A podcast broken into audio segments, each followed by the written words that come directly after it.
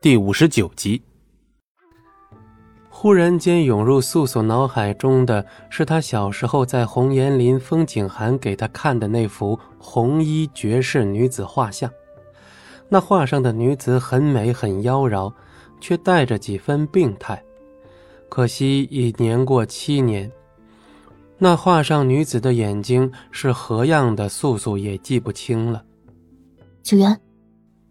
素素轻轻推搡了一下他身边的九渊，九渊向他投去视线，一瞬间而已。素素身后妖兵的红眸撇开了目光，当然了，九渊察觉到了这一点。九渊将素素拉近自己一分，但却还是可以保持距离，不许理会他们。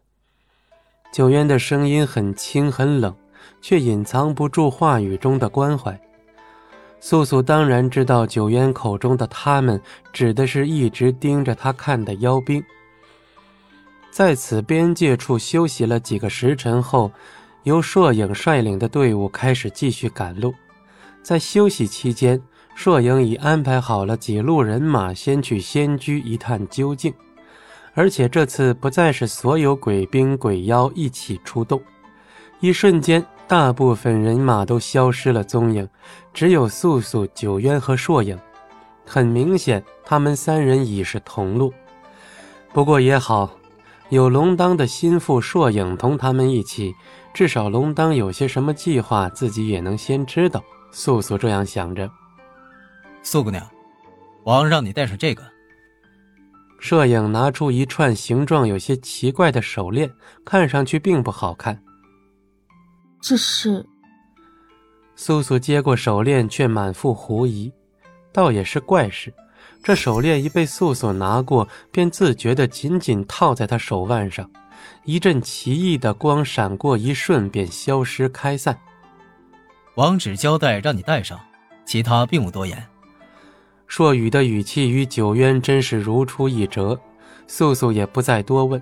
心里隐隐觉得龙当并不会做什么伤害他的事，更不会用这种卑鄙的手段来害人，便也就受了龙当这份心意了。素素仔细看了一番这条手链，看上去真的很普通。下一秒，素素忽然想到与自己同行的两人，无疑一个是九渊，另一个是硕影。九渊生性待人冷淡，不爱说话。有人问他便答，否则不会主动同他人说话。现下又来了个硕影，奈何也是这样的性格，沉默寡言，有些让人不敢接近。这样下去，素素连个讲话的人都没有了。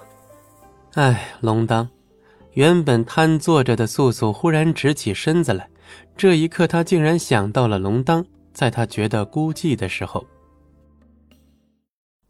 本集播讲完毕，感谢您的收听，我们精彩继续。